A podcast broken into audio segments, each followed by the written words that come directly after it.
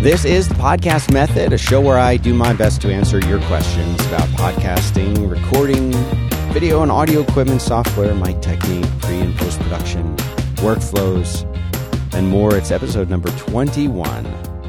My name is Dan Benjamin, and thank you very much to all of you who have been sending in your emails and asking me questions on Twitter. I couldn't do the show without you because I wouldn't have anything to talk about if it wasn't for you guys, the listeners, the people who are submitting questions, asking me things, and making me think and trying to remember the mistakes that I've made to tell you about them. Uh, so I appreciate it. Thanks to all of you, and thanks to all of you for listening. You know, I wanted to try a little experiment that you can attempt to help me with. I am still trying to figure out the secrets of iTunes. They're really they're not published anywhere. Sure, there's directions on how to submit a show to iTunes and things like that, like how to look at your stats and all that stuff. I mean, that's that's a solved problem and they tell you about that. But what they don't tell you is exactly how their algorithms work that get a show into new and noteworthy, that get shows top listed. My theory on this for a long time has been that the more people who subscribe and uh, and rate a show in a certain time window in a certain period of time that if enough people subscribe within a short period of time or enough people rate within a short period of time that somehow it bumps it up into the new and noteworthy section and the reason I'm thinking about this so much is this is like one of the number one questions that I get asked. People all the time are saying, how, how do I get my show promoted in iTunes? What do I do? What am I supposed to do? Because people will have a show and it won't wind up there. And it might still get good listeners. It might still get a, a decent sized audience, but it won't wind up in that little section. But I happen to know that it is an algorithmic kind of a thing that puts it there and that keeps it there. What's hot and new and noteworthy. So I I've also noticed that shows even shows that have been successful and that have big audiences 20 30 40 50,000 downloads that these shows sometimes once they hit new and noteworthy they're there for a little while and then they fall out and you never see them again. Even though they have great audiences. Well they're noteworthy. They might not be new. They might not be a top podcast and my theory on this is that people will go to iTunes, they'll find the show, they'll subscribe, and they'll they'll go away because their iTunes is now downloading that. Well, one thing that people don't know, and I have talked about this before, is that iTunes has nothing to do with serving up those files, those audio files. It has nothing to do with that. Once you hit that subscribe button, uh, you're out of there. Now, what iTunes does track is things like plays and uh, and people who are subscribing. So I wanted to try a little experiment. If you haven't subscribed to this show in iTunes, I would be very curious what would happen if we all went and subscribed to this show, even if you don't use iTunes. Just launch iTunes go there and subscribe to it. I don't even care if you unsubscribe immediately. I don't know if that counts. I think this would be a very interesting experiment. Is this enough to push the show or your show up into new and noteworthy again? I really don't know. I'm not worried about it being in new and noteworthy. My goal isn't to get it back in new and noteworthy. My goal is to see if it's possible to get a show into new and noteworthy if all of its loyal listeners go there and subscribe to it and rate it. I mean, obviously, rating the show in iTunes is, is a big deal, but how much of a big deal? Podcasters are always saying, go rate the show in iTunes. It's a big thing. I used to say that at the top of every single show I did in 2009, 2010, 2011, and 2012. Go back to that time period of 5 by 5 and you will hear me say that at the top of every single show. And it seemed to make a difference. I stopped saying it, but now I'm going to say it again. Go rate the show in iTunes. Let's see if it really makes a difference or not. Now, on to some uh, questions. But before we do, I want to thank my first sponsor. Man, I love this company. They're called Bench. And I think I've told you about them on a few of my other shows, but in case you don't listen to those, listen to this. Bench.co. I was a customer of Bench before I, uh, I contacted them, reached out to them, and said, You have got to sponsor our stuff because I love what you guys do. It's amazing and it would be perfect for this audience. Bench.co, actually, they made a special URL, bench.co slash podcast method. That'll support the show. to get you 20% off your first six months. But what is Bench anyway? Bench is an online bookkeeping service that pairs you with a team of dedicated bookkeepers who use simple, elegant, web based software to do your bookkeeping for you. Take it from me. Unless you're like a bookkeeper by trade or a CPA or something, you're probably like me, you probably don't enjoy balancing your checkbook and reconciling every single credit card purchase that you make for your business, for your freelance business, for your podcast. Like that kind of stuff is boring. And it's not really that much of a secret that it's boring and that we all hate it. Well, so why do it? Do the thing you're good at. Let Bench handle your bookkeeping so that you don't have to. Focus on the things that matter most. That's why I'm doing this. I'm doing the show because I love the show, because I love you, great listener. And I want to help you. And I like talking about this stuff. What I don't like is going and figuring out that, you know, we bought those uh, K cup pods for uh, the office coffee maker. And how do I reconcile? I don't want to do that. Come on. I'd rather be here talking to you. Well, that's what Bench does. They tie into every single one of your accounts. You link it up. Yo, you take donations with PayPal? Cool. That works. Boom. Little hookup with PayPal that goes right into your account. Then they can reconcile that for you. You got a credit card you use for your business? Boom. Hooks up right in the thing. bank account? Boom. All done. And it's for bigger businesses too, not just a freelancer. Small, medium sized businesses are going to love this. And it's so affordable. So affordable. That's why I enjoy doing this uh, this spot so much because like I love the service and it saved me so much time and it saved me a ton of money over using like an in town uh, bookkeeper here.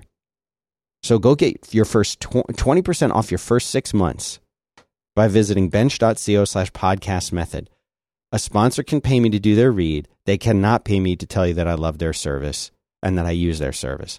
I do both of those things and would do it even if they weren't a sponsor. Go check them out, bench.co slash podcast method. It's great question. There's some great questions. How do you how do you ask me questions? It's simple. Go to 5by5.tv slash contact and pick podcast method and type me up your email. That's the easiest way to do it. If you don't want to do that and you want to just hit me up on Twitter, that's fine too. But make sure that you use the hashtag podcast method, one word. If you don't, I won't see it when I do the searches for this show. I might see it in my feed, but I won't remember it when it comes time to record. So, on to the questions. A few of them came in through Twitter, but this one is, is an email question. Graham. And Graham asks, so I've been listening to the podcast and really enjoying it. Thank you. I'm planning to start a podcast. I have a MacBook Air. Never done pod, a podcast before. I'm thinking of an initial equipment investment of $500.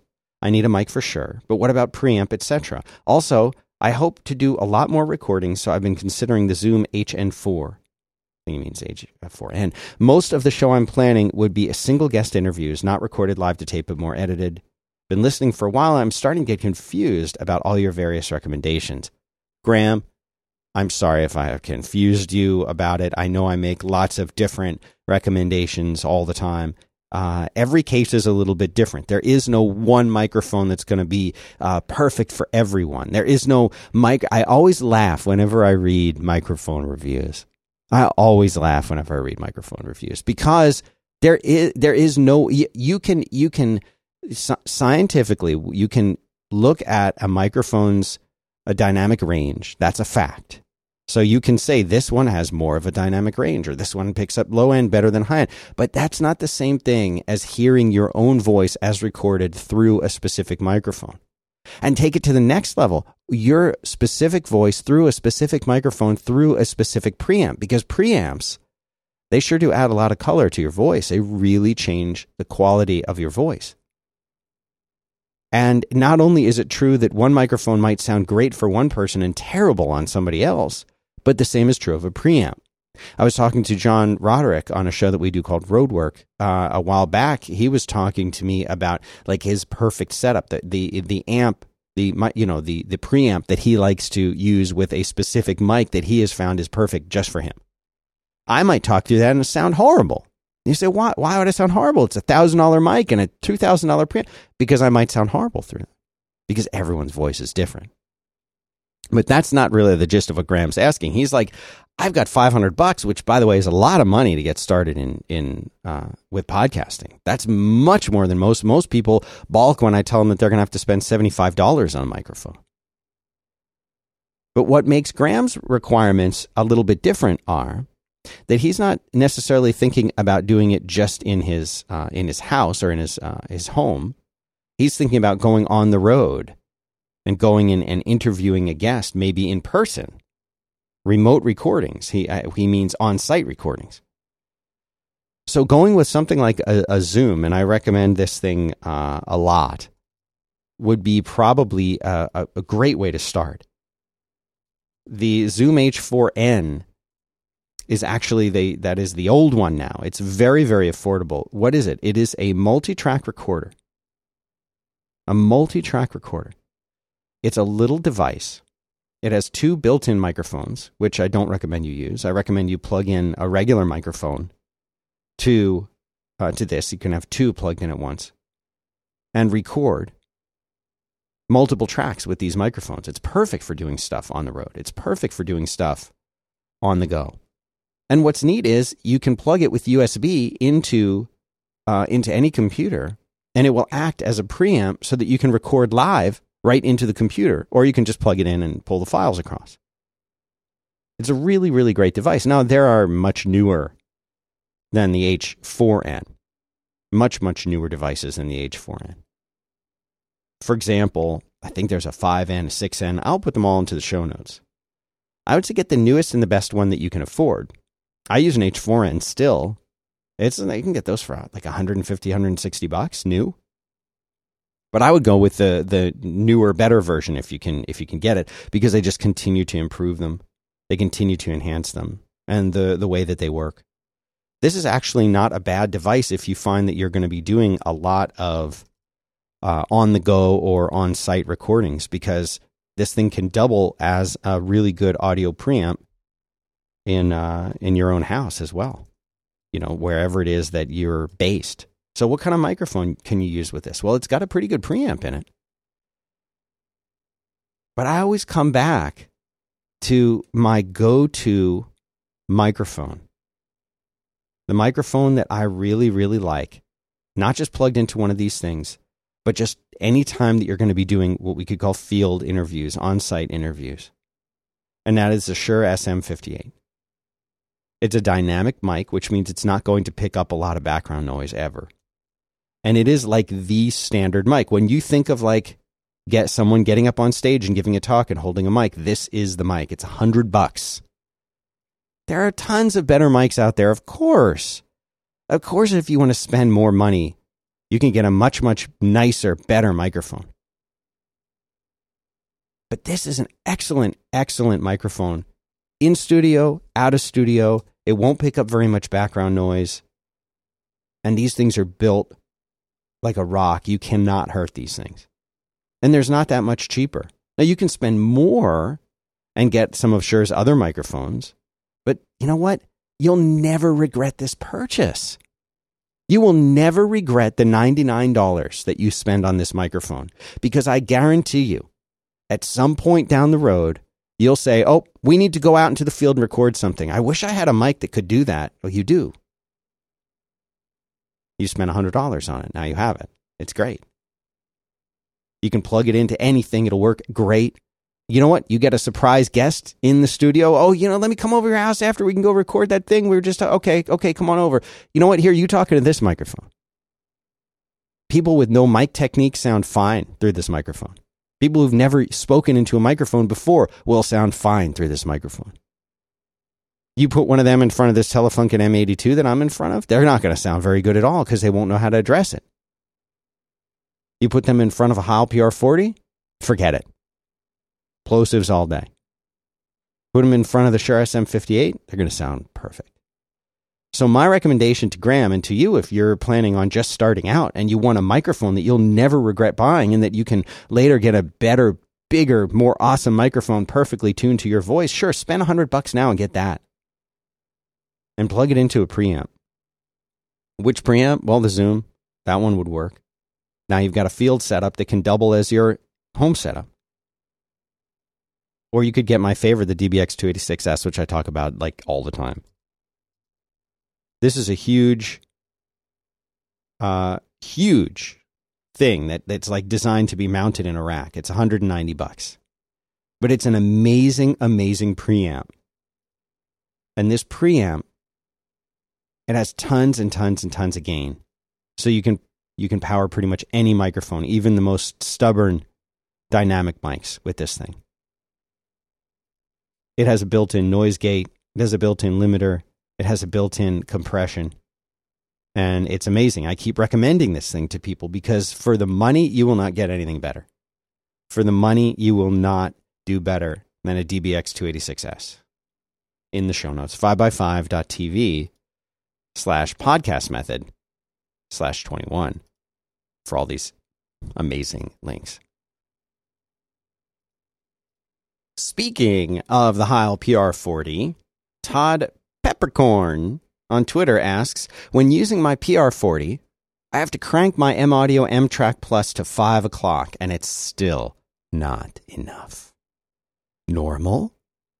Todd, unfortunately, it is completely normal. Dynamic mics require a ton of gain. Many, most audio interfaces, like the M Audio M Track Plus, which is a great device, at, at its maximum gain, it's barely enough to power a gain hungry mic.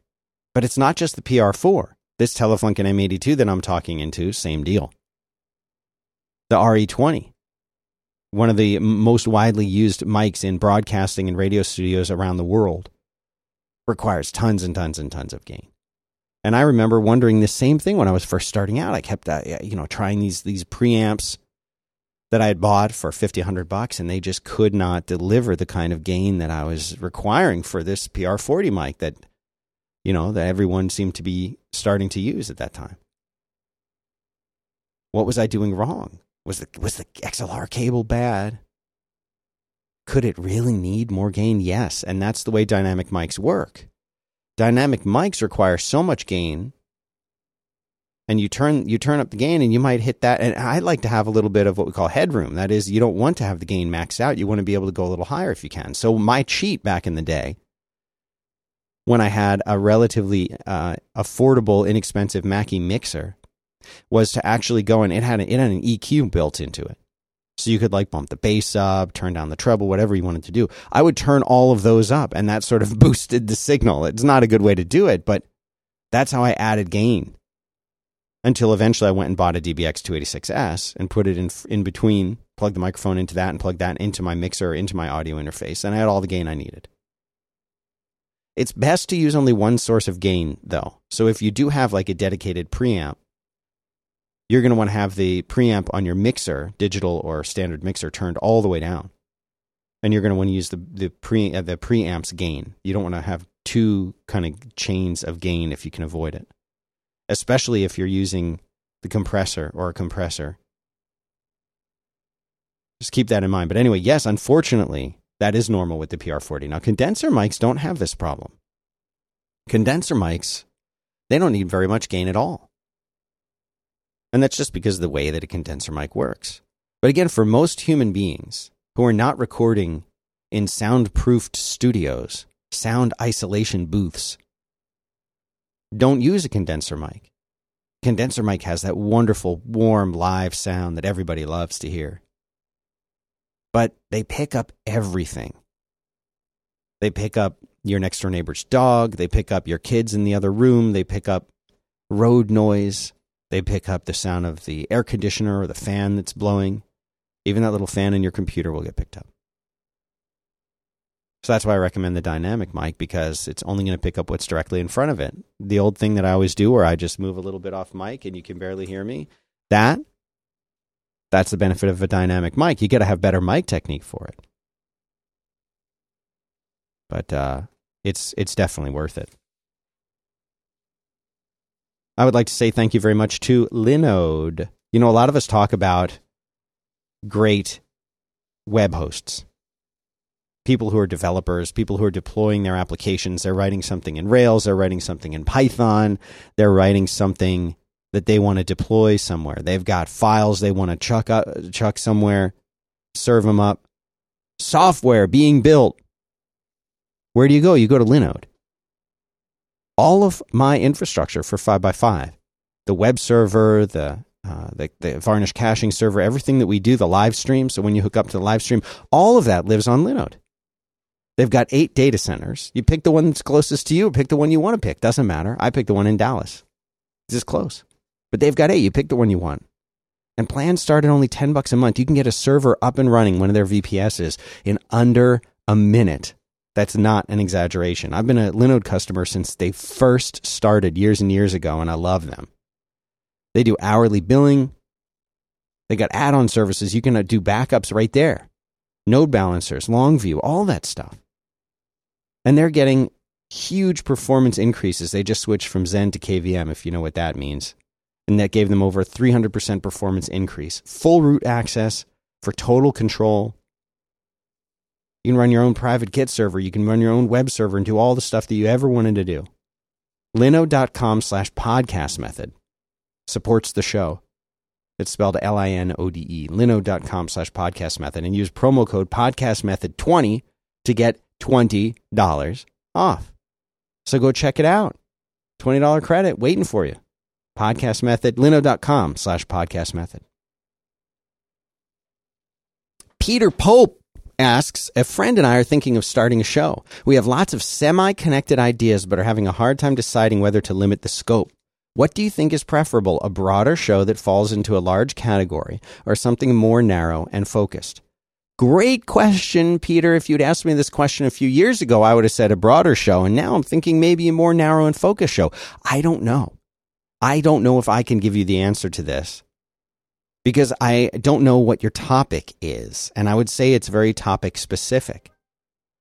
So, for example, if uh, if you were going to be talking about like the election here that's going on in uh, in the United States, I think you could do a show just talking about specific politics and specific election stuff. Like, yes, you could do that show. Should you do a show that's bigger, that's like global politics? I don't know. I don't know if that would be as appealing. Sports is another good comparison. Should you do a show about all of sports, just sports, it's all sports, or should you do a show about the Philadelphia Phillies or MLB in general or NFL specific? or certain division of college basketball. Obviously, you're going to be limiting your scope if you pick a very, uh, a very narrow topic because only so many people are going to be interested in that one thing. If, if I had amazing knowledge about sports and um, connections with amazing sports guests across all different sports, then I would absolutely do a show about all sports.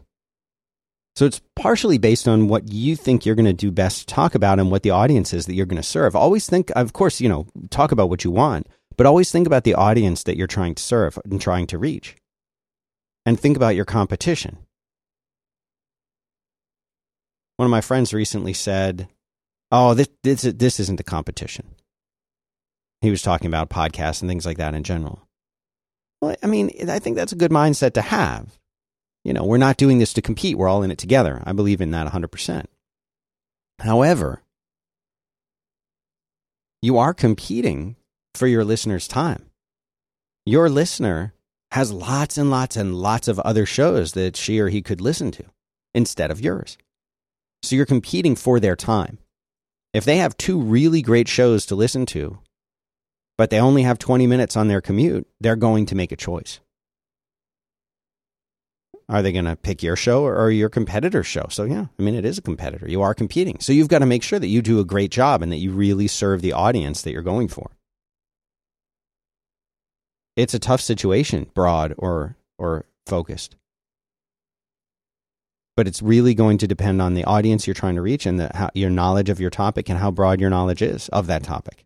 So, I'm sorry, Peter, if I didn't totally answer your question, but doing my best. Christopher Slight asks Any opinion on Cloudlifter or FetHead type devices for boosting dynamic mics? This is actually a great question that's related very closely, I think, to the earlier question of what am I doing? I'm cranking up the gain. What's going on? Why am I doing this? Well, I always recommend the the uh, the DBX because although it's a larger and somewhat bulky device, you get an amazing preamp, you get the com- compressor, you get the limiter, and you get a whole. It converts it to a whole bunch of outputs to make it easier to plug into different devices. I mean, it's it's a great thing. But for $150, you could get the Cloud Lifter. It's the CL1. And what does this thing do? It adds about 25 decibels of gain to your microphone.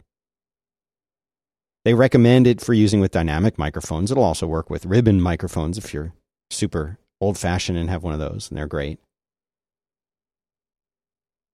It is really, it uses the phantom power from your uh, from your preamp. Phantom power is required for condenser mics. It is not used for dynamic mics. And it takes phantom power from your preamp and uses it to boost the signal coming from your dynamic mic and does not pass the phantom power into your dynamic mic. And also, don't worry about passing phantom power into your dynamic mic. It won't hurt it, it just doesn't do anything. I remember the first time I saw that little phantom button on a mixer, and I was like, what is this? But that's what it does. It's, it's used to power condenser mics. In this case, it's used to boost the signal, the gain, by 25 decibels. And this thing is just fine. It works just fine. I know lots of people that use these and that that, uh, that report great success with these basically it's $150 and you get an extra 25 decibels of gain. You, you cannot attenuate that gain. You just get an extra 25 decibels. You just get that. Personally, I don't want to just get 25 decibels. I would rather have a little bit more control. I would rather have one source of gain and not, not boost the gain. But it's fine. The other thing is it's 150 bucks. For another like 40 or 50 bucks, you've got a DBX that you can do so much more with. So, yes, you could get one of these, and I think they would be especially useful if you're going for that ultra minimalist kind of a scenario, or if you're looking for something that's borderline portable. I think that's fine. There's nothing wrong with these things. I have not used the Fet Head. And uh, I've heard of the Fet Head, but I have not used the Fet Head, so I don't have very much uh, of, a useful opinion about it, other than it's a competitor to the Cloud Lifter. It does basically the same thing. You plug your microphone cable into one end of it, and you plug the other end of it into your preamp or your audio interface. And I suppose it would work just like the Cloud Lifter. My last sponsor of the day is Squarespace. Squarespace, you know what? Still sponsoring podcasts. These guys are great. They do a great job of making it incredibly easy for you to make a beautiful, professionally designed website with basically no effort and no coding, and regardless of your skill level the most intuitive, easy to use tools in the world. You get a free domain if you sign up for a year. They've got everything figured out. You want to put a little map on there that shows people how to get to your your uh, office, your storefront. You just click the little thing, put a map on there. You want to have every link that you add to your site to Amazon be an affiliate link. Just check the box. You want to do a beautiful image gallery? Just click a thing, drag up some images, done. You want to have a beautiful landing page? You can make landing pages. I mean, literally, they have thought of every single thing and they have built a really great feature around it. And they've got great support. If you have run into any trouble, people always like seem to forget about Squarespace. They seem to forget it's there. They think, "Oh, I'm going to go and start this new project, and I'm going to go build this thing, or I'm going to do a new podcast, or I'm going to uh, we're opening up a store, or I'm building an iOS app, or I want to do Android software consulting." Oh, I guess I got to go build a website. Oh, yeah. Oh, that'll take two weeks. Two weeks before I can launch. Two weeks before I can do the thing I'm good at doing. No, you don't. That that ain't you. Go to Squarespace. You know that that could be that could be their uh, their slogan. That ain't you. Squarespace.com slash podcast method is the URL to go to and the uh, the code to use. Podcast method, one word to get 10% off your first purchase. It's genius. They're genius. And you will be a genius if you go to squarespace.com slash podcast method and use the code podcast method to get 10% off your first purchase. Thinking FM on Twitter says, Is Skype still your preferred way to host shows, or have you tried something like Zencastr? Now, don't get confused between Zencast and Zencastr. These are completely different things. Zencast is like a hosting uh, thing. Zencastr is all about recording and uh, and and and streaming and combining and doing doing amazing things with the recording process.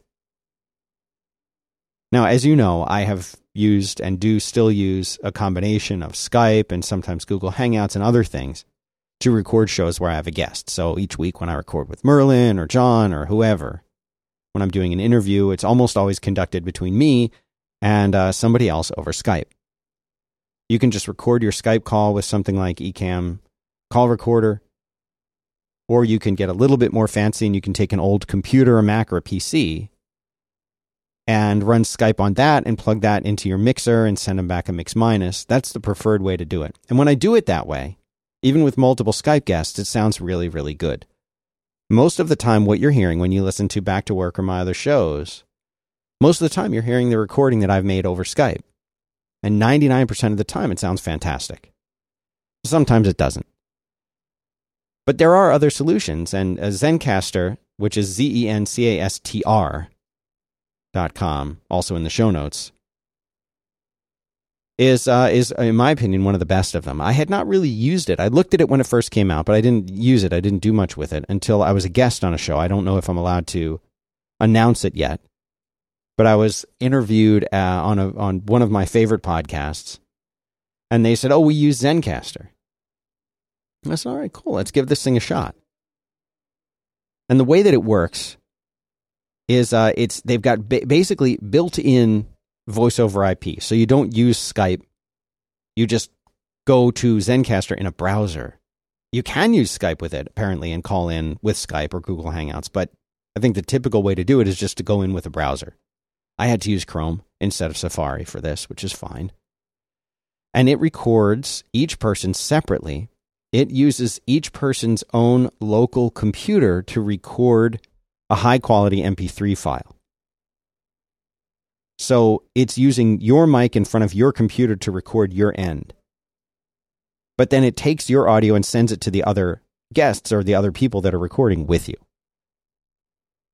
Then the uh, your, your your recording and the other guests are automatically dropped into your Dropbox account. You can record a show that's up to three hours long, and I hope you don't.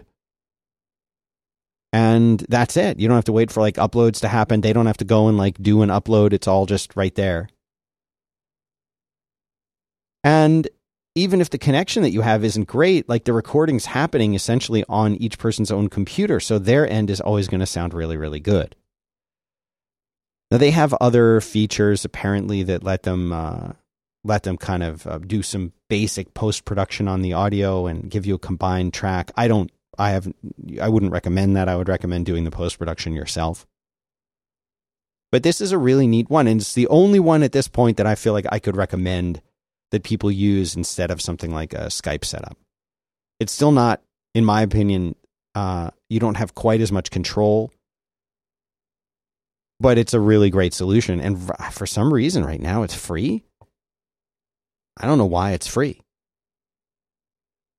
But apparently, when they, they are going to move to a paid solution that will be 10 or $20 a month. But I like what they've built, and I think it's definitely worth your time to go check out. Michael Klein, who is at Kleinola on Twitter says, after a year since my last podcast episode, how do I reboot and get over the shame? Michael, there is no shame. And how do you reboot? Well, this is a, this is a great question. Do you reboot the show? Or do you just pick up where you left off and say, "Hey guys, sorry we uh, we took a little bit of a break. It's just been a year, but we're back now." I don't really think it matters. I think if you have something interesting to say, just get in front of the mic and start talking and make it a great show. It, there's a good chance, though, that those people's podcast clients, your listeners' podcast clients, have given up trying to update your feed. So you will have a challenge trying to get those listeners back. How do you do it? Well, let's see if our experiment works. Remember the experiment at the beginning of the show where I said go rate the show and go subscribe in iTunes? I'll report back on that in a week if you guys help me out. Take a minute and, and do that. Just subscribe in iTunes and uh, and rate the show. Of course, it's a five star show. Of course, it's a five star show. Go rate it, and maybe Michael, that'll be the answer for you when you go back. Even if you've lost half your listeners, if there's still fifty listeners, maybe that's enough to get you back up there. I don't know, but there's no shame in it. Just go back and start doing it again. You've got something good to say. I'm sure of it. So go there and do it and just do the work. Don't don't feel bad about taking a break. You took a break because you had to, because you wanted to, and now you'll be better for it.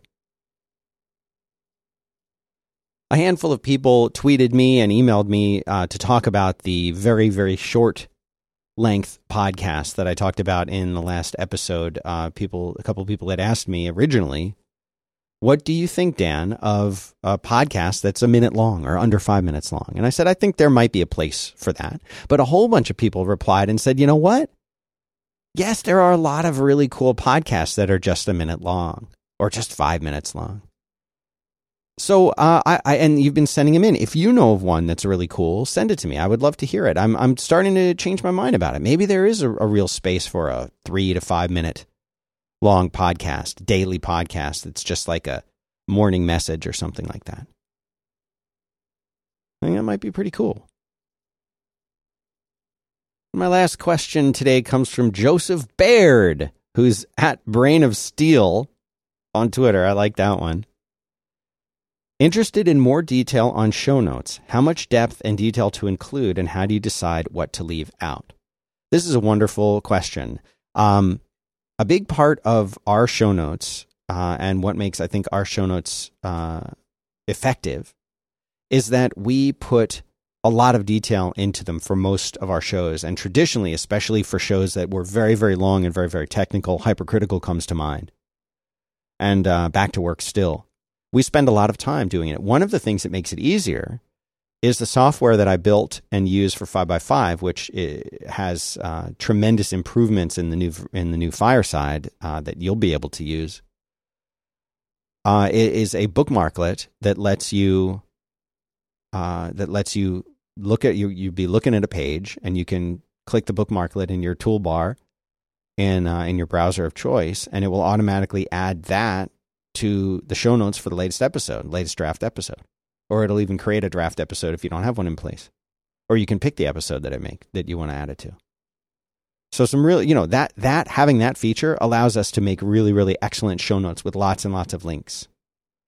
And I try anytime that we're talking about something on a show, this show or otherwise, if someone mentions something and it's not what I would think to be, you know, common knowledge, or if there's more information there, I will put a link to it. So I was just talking with John Roderick about uh, we were talking about some '80s movies, Breakfast Club, and we were talking about you know Ally Sheedy and some other funny things like that that he brought up. And as he's talking, I'll just say, okay, he mentioned uh, Breakfast Club, so I'll type in Breakfast Club in Google. I'll click the IMDb or the Wikipedia entry, click the little bookmarklet to add it to the show. Now it's in the show notes. Being able to do something like that, and it's funny because I had been using this kind of a tool for years and years and years I mean, back in mid 2000s, I'd written a little PHP app to do this stuff for me. And then you saw the rise of things like Pinboard and uh, and Instapaper, and and the concept of doing this became fairly mainstream. So you can use something. Obviously, if you decide to host your show on Fireside, then you'll have it built in. But you can use something like Pinboard or Instapaper to uh, to make these kinds of show notes. So you can go to Reddit and have your listeners submit things for you, and then you can put them into the show notes. But Joseph's specific question was how much do you put in the show notes? What I like to do is I like to put one, maybe two paragraphs at the most, but generally one paragraph that describes the show and what's going to wind up in the show so that you know pretty quickly what's there. But then also important to have in your description so that it gets picked up by the RSS feed readers and so that it shows up properly in the clients, podcast clients, and on the Apple TV podcast app, things like that. In that description, you want to make sure to have all those links to all of the uh, things that you talk about. And I think put in the important links. You don't have to put in links to every. If somebody mentions, oh, have you heard about the new thing from Apple? You don't need to put a link to apple.com. People know what Apple is if they're listening to your show. Trust me. But if there's a new device that comes out, well, then you probably do want to put a link to that. And that's kind of my, uh, my, my sort of litmus test or barometer for whether I should include it or not. So, speaking of devices that Apple has come out with, there's one that I want to tell you guys about if you haven't heard of it already. And that is the Lightning to USB 3 camera adapter. What is that? They call it a camera adapter, but you don't have to use a camera with it. Uh, it's just a USB port. And this is an adapter that will plug in to an iPad Pro. Either of the two iPad Pros, I believe. But what's neat about this is that the Lightning ports in an iPad Pro can power things. That's how you charge your Apple Pencil. You plug it into your iPad Pro. It it can output power. That's pretty cool, right? What that means is you can plug in a USB microphone, like uh, one of the many, many USB condenser microphones. There, there are some dynamic ones as well. You can plug that in and you could record something with your iPad Pro because your iPad Pro will power your microphone. Pretty cool. You can say, well, uh, what if it like drains the power from it instantaneously? Well, Apple thought of that. There is a power port so that you can plug it right in and not only can you power your microphone, but you can also charge or keep your iPad Pro charged all at the same time with just that one cable. It's pretty cool. And if you've got an iPad Pro and you want to record in this way, for 40 bucks, you can get this Lightning to USB 3 camera adapter. It will be in the show notes. So go check it out. Might be useful for you if that's your setup. And that's it. That's all we got time for this week. I really appreciate you listening. Again, if you want to ask me questions, ask me on Twitter. Use the hashtag podcast method, one word, so that I see it when I do the search before the show. You can also email me. Again, that's 5by5.tv slash contact. Pick podcast method from the little list there and uh, click the link and start typing. And let me know if you don't want me to use your name uh, on the show, and I won't. I'll keep you private if that's fine. And do, do me that favor. Let's try that experiment. Go and, and rate the show and subscribe in iTunes, and uh, let's see if that makes any difference. If enough of you do it, think it might make a difference. So let's give it a shot. Thanks everyone for listening. See you again soon.